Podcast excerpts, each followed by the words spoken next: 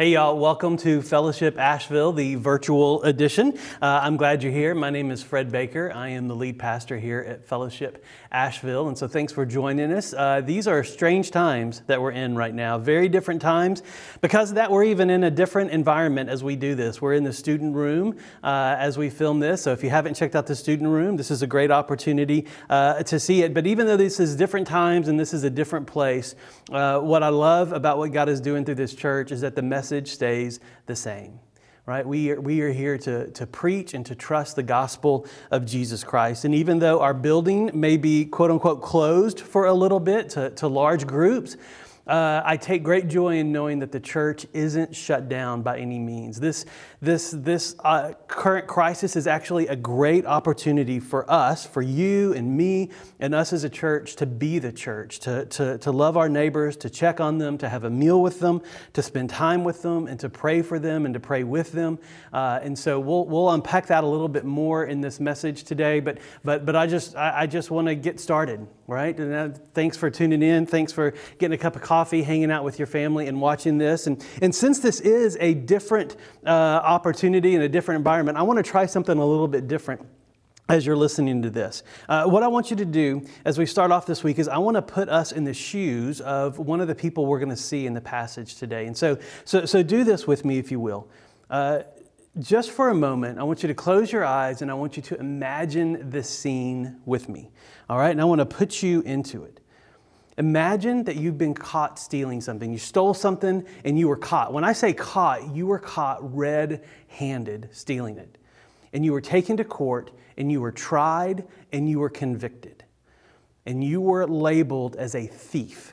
Now, whatever it was that you stole uh, was so important that, that as part of your conviction, you also got the worst possible sentence you could get, and you got death as your conviction. So imagine being in a courtroom hearing the judge, hearing the jury convict you to death. Now, put this in this context too. In the culture that you're in right now, death requires a public execution. And so, what that means is, is that you're going to be hung on a cross for all to see. And the reason that this is going to happen is because they want passerbys, they want, they want people who see you on that cross to not do what you did because of the pain that you're in and the agony that you're in. You're going to be a billboard for righteousness and for doing for not doing what you did. And here's the deal. They're going to know what you did when they walk by because above your head is going to be a sign that says thief. Now, imagine this. The day of your execution comes. You pick up your cross and you carry it. And you carry it to a place called the skull.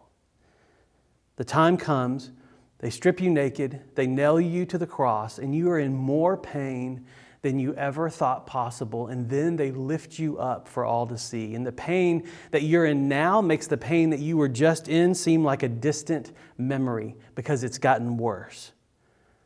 But when they lift you up, you're not alone. Next to you is someone that you've heard about.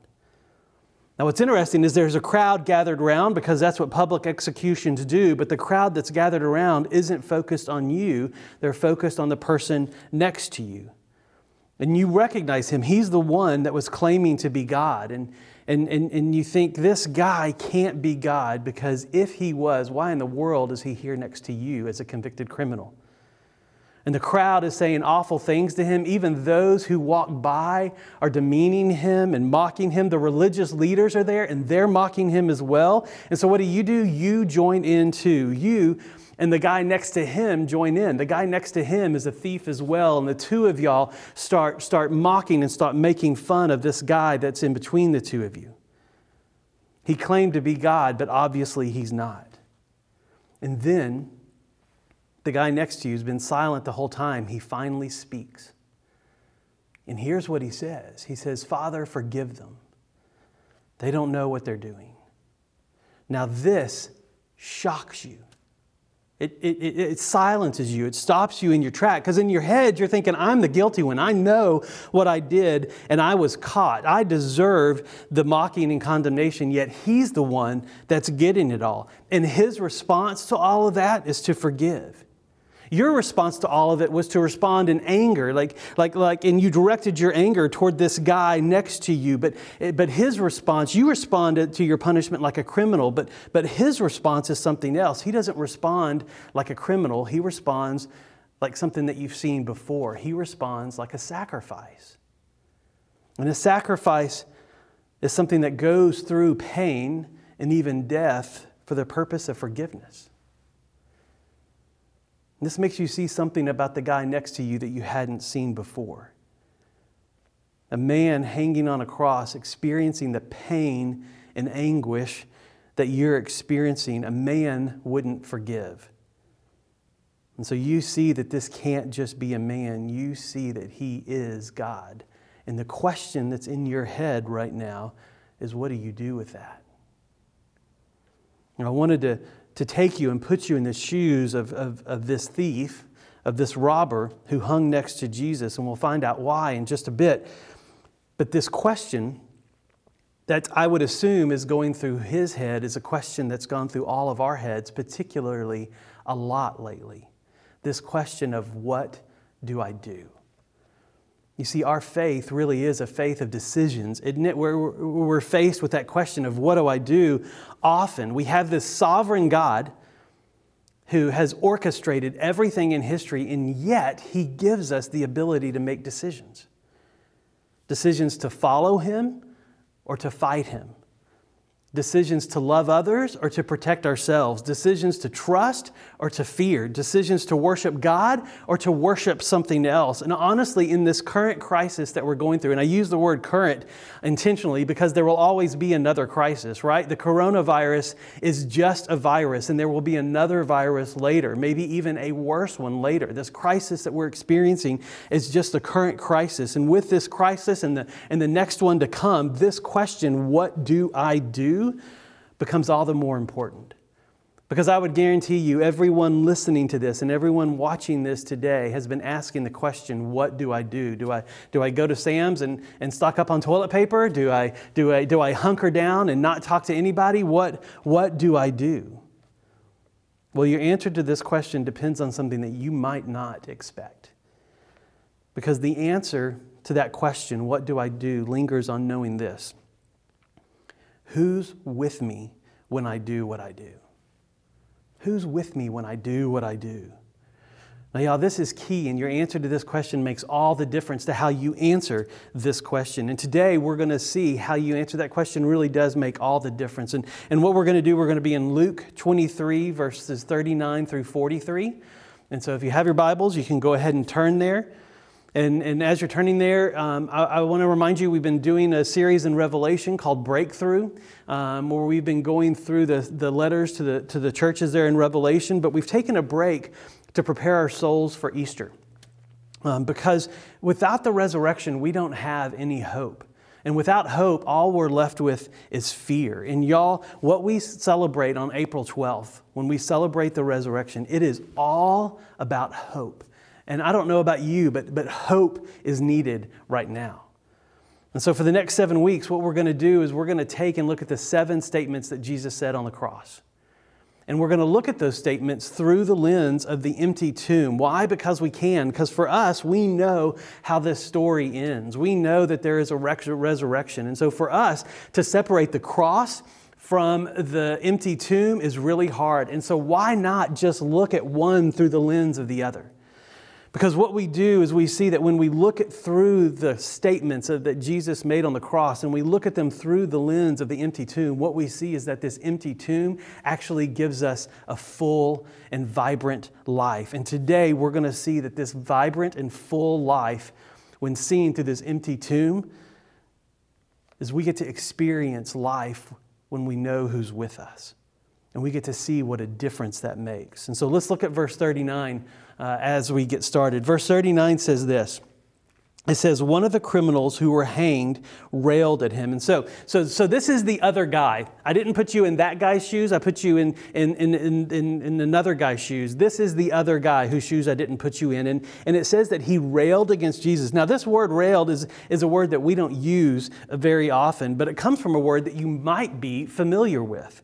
Because it, from that Greek word, we get our word blaspheme right? And so, in other words, what this guy is doing as he's next to Jesus is he is blaspheming Jesus. And, and, and blaspheme is this interesting word. It means to speak evil of. And, and that's more than gossip about, it's more than even demean because the crowd was doing that, right? The religious leaders were demeaning Jesus, they were mocking him. But yet, what this thief did on the cross was something deeper than that, something from a deeper place than that. Right? To, blas- to blaspheme means that you take what God is doing and you curse it, you hate it, and you become an enemy against it. And this is what this guy is doing. He is literally doing this with his dying breath. Now, a little side note here, I want to talk about another verse that Luke in his gospel talks about because Luke tells this story about blasphemy. Well, Luke records the story of Jesus talking about blasphemy in Luke 12. And what Jesus says is, He says, if you blaspheme the Holy Spirit, that is unforgivable. Now, here's what's crazy Jesus forgives everything, and yet He said there's something that's unforgivable. Now, here's, here, here's what happens this verse causes panic in people. Right? People get to Luke and they get to Luke chapter 12 and, and they read this verse, and all of a sudden the question is, oh my gosh, have I done that? Like I've used God's name in vain. Is that what that means? I've, I've disobeyed God. Is that what that means? And so, so it causes panic. Can I ease your anxiety a little bit about this? The person who is blaspheming God with everything that they have, even with their dying breath, this person, like this guy on the, on the cross next to Jesus, this person isn't worried about what is forgivable and unforgivable. They really don't care. And so, if this verse about blaspheming God being unforgivable makes you worry, congratulations, it's not talking about you, right? The simple fact that you are worried about is this forgivable or unforgivable shows that your heart is bent towards God your heart is bent towards pleasing God, not railing against Him. And so, if you're listening to this and you're watching to this and, and, and you are seeking God, you aren't like this criminal. Because in blasphemy, look at what he says in verse 39. The rest of verse 39 says this it says, saying, Are you not the Christ? Save yourself and us. And so, so here's the He doesn't want Jesus, right? He just wants down from the cross. And I get it. Like, like, no judgment there. But apparently, the way he said it was so blasphemous, the other guy on the cross speaks up. The guy whose shoes I put you in. Look at what he says. In verse 40, he says, But the other rebuked him, saying, Do you not fear God, since you are under the same sentence of condemnation? And we indeed justly and, and, we indeed justly, for we are receiving the due reward of our deeds. But this man has done nothing wrong. So, this is the guy whose shoes I put you in. And we see here that he understood something about himself and he understood something uh, about Jesus. He understood his guilt and punishment, but he also understood that Jesus was not. He understood that Jesus was innocent. Now, I want you to see this in context because, because last week we talked about Jesus' first statement that he said on the cross. And, and I highlighted it when I put you in this guy's shoes. Jesus spoke up and he said, Father, forgive them. Jesus said to forgive. And so, what is the, what is the response to Jesus' prayer of forgiveness from this guy, the guy whose shoes I put you in, the guy who, who, who knows uh, that what he did was wrong and, and, and, what, and he deserved punishment? His response to that forgiveness is confession. And he confessed his sin, he confessed his wrong. And I think sometimes we get these back, uh, backwards. Sometimes we think confession comes first and then forgiveness. But here we see a whole different pattern. Because here we see that forgiveness comes before confession. That first you have forgiveness, and then that inspires confession.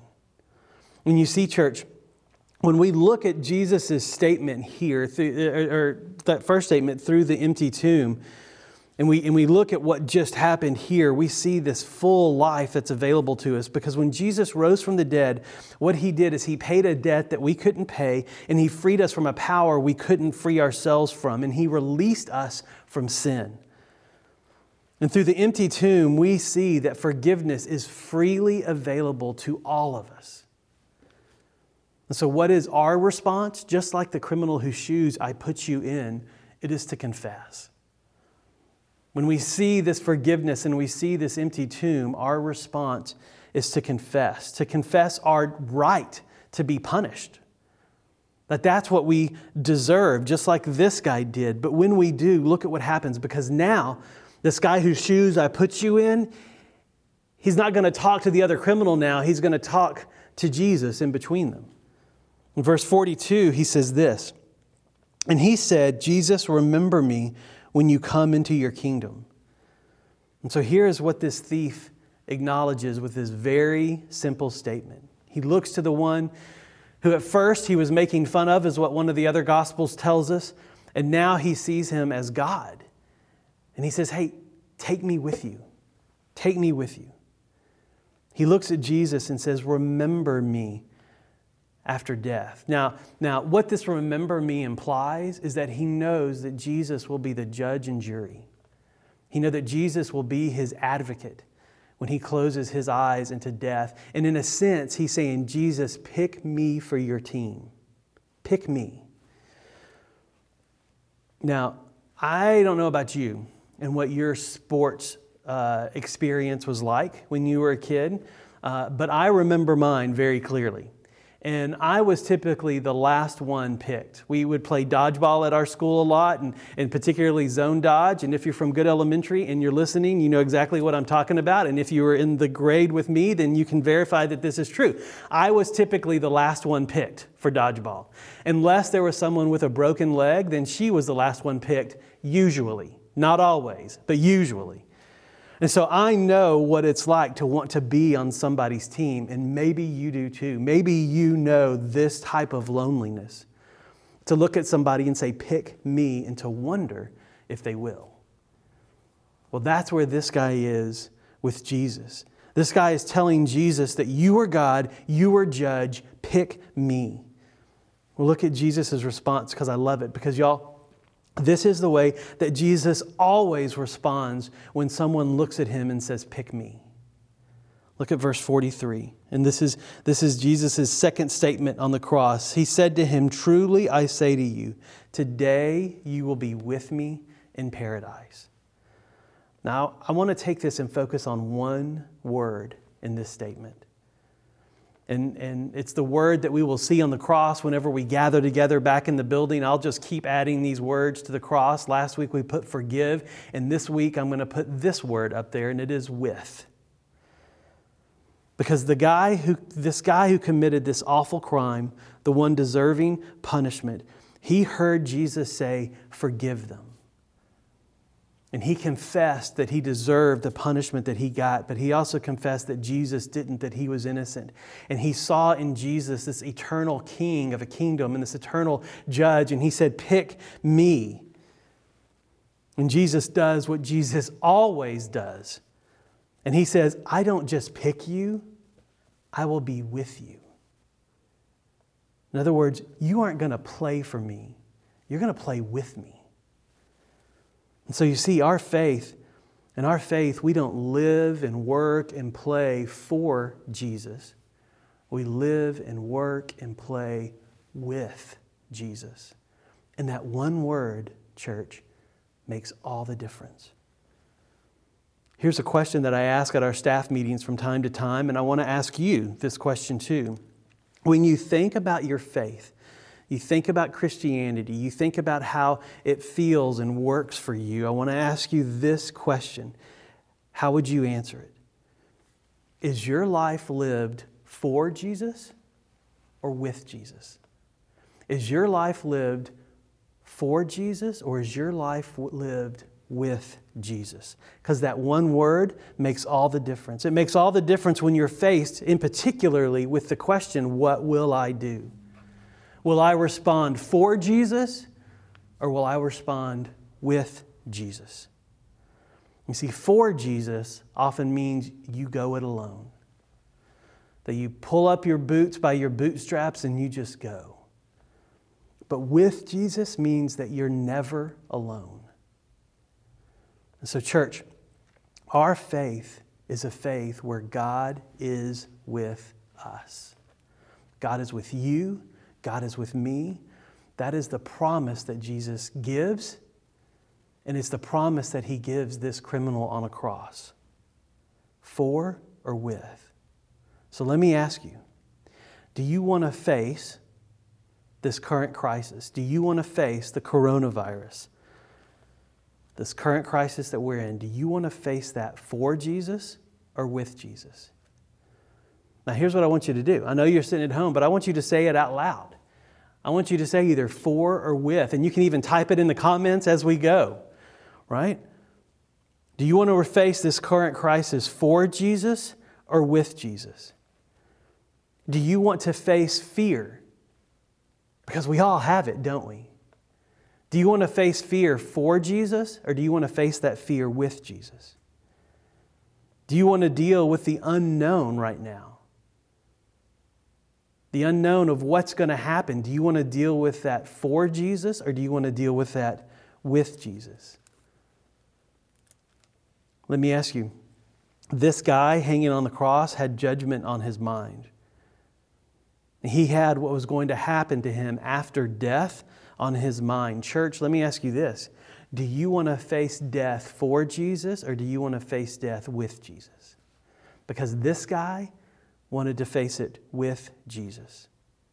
And that's the beauty of our gospel, isn't it? We get to face this and so much more in our life with Jesus. And so, so for you, if you're listening to this and you haven't said yes to Jesus yet, you haven't accepted him as your Savior and seen him for the, for the one who provides this good and right and personal relationship with God, not based on what you do, but based on what he did, if you haven't said yes to Jesus in that, then, then, then maybe today is the day that, that you can do that. I, I ask you to say yes to Him today.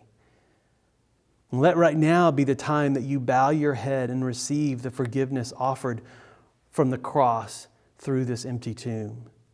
Let today be the day that you confess your sin because, you, because forgiveness is already available to you and you look to Jesus to remove the penalty and the power of that sin, let today be the day that you say yes to Him. For those of us who have said yes to Him, for those of us who have seen Jesus as our Savior and we believe that and we're anchored in that, then, then here's the deal. During this crisis, we still get to have this full life based on this empty tomb. Because that empty tomb is the place where our forgiveness was birthed.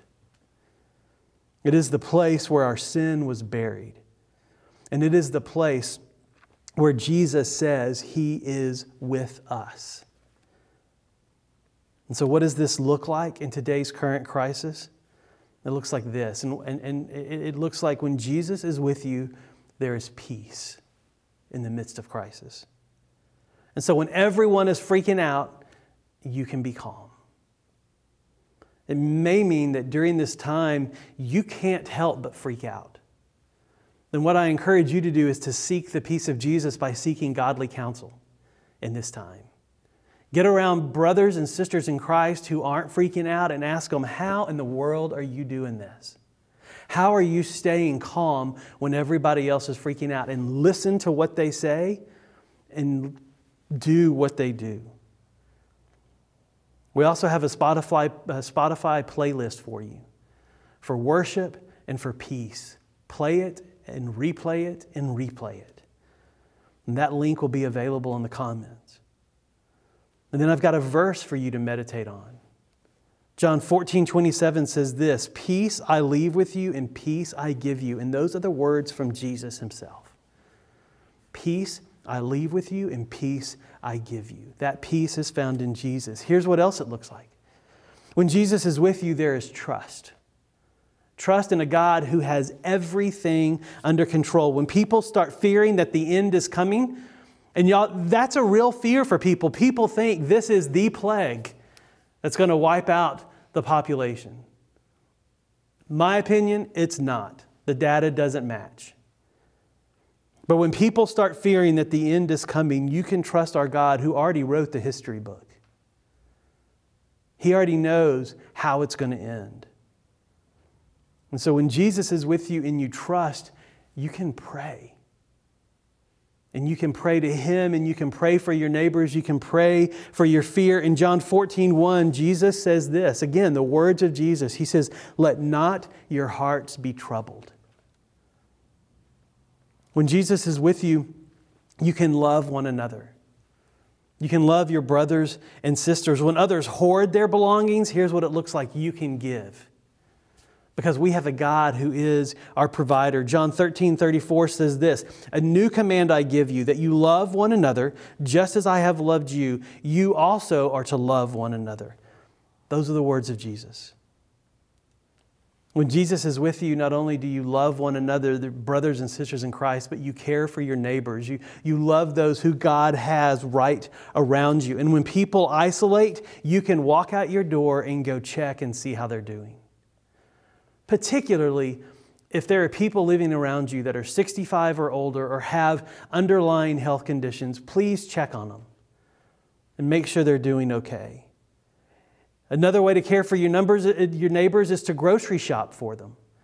If they are sick and they can't, they can't do it, pick up medications for the elderly and others, uh, those who need. Purchase groceries for your neighbors who can't work during this time. Because y'all, there are certain places that it's just going to be shut down and they're not going to be able to work. Go buy groceries for them, help them. Watch your neighbor's kids, because if schools close down, kids are going to be at home.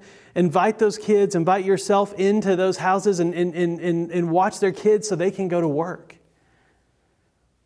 At Oakley Elementary, if schools do close down, we're collecting non perishable items uh, to deliver to those kids who, who typically rely on the Manna Food Bank packages at, before every weekend. And so, so what we're going to do is we're going to collect non perishable, easy to open, kid friendly foods for Oakley Elementary. Um, and we were going to do it for spring break anyway, but now we're going to do it even sooner if we need to. Um, and what we'll do is we'll also be forming teams to go to apartment complexes and, and play in neighborhoods where, where uh, a group of kids live uh, to take food for their families and stuff. And so if you you would like uh, more information about that, you can email Amy at amy at fellowshipasheville.com, A-M-Y at fellowshipasheville.com, and she can give you the details. You can also wait a couple of days. The details are going to come out as we go. So just keep checking your email and on all of our socials and all of that, and you can know how to get plugged in. Um, but there's lots of ways to care for your neighbor. And, and, and the final verse I want to leave you with this is this from Luke chapter 10, verse 27. Says, You shall love the Lord your God with all your heart and with all your soul and with all your strength and with all your mind. That's you and God. And your neighbors as yourself. So Jesus said, Love your neighbors as yourself. You see, let's do this whole crisis, this whole coronavirus with Jesus. And let's go where he says go, and let's do what he says do. And let's respond in, in peace and trust and love. Thanks for tuning in. I love being in the church with you, and I'll see you when we get to get when we get to be together again. Let me pray for us real quick. Jesus, um, uh, gosh, this is such an incredible opportunity.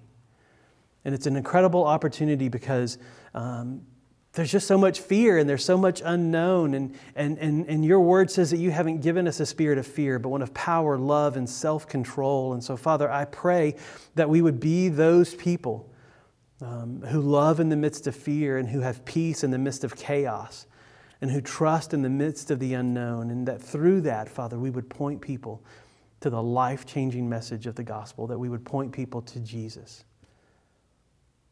In Christ's name we pray. Amen. One announcement, real quick for you. If you're used to, to showing up on Sunday in giving, uh, you can go to our website and give there, or you can mail your check in to our, our church address, which is also on our website. All right, I love you. Love being the church with you. See you soon.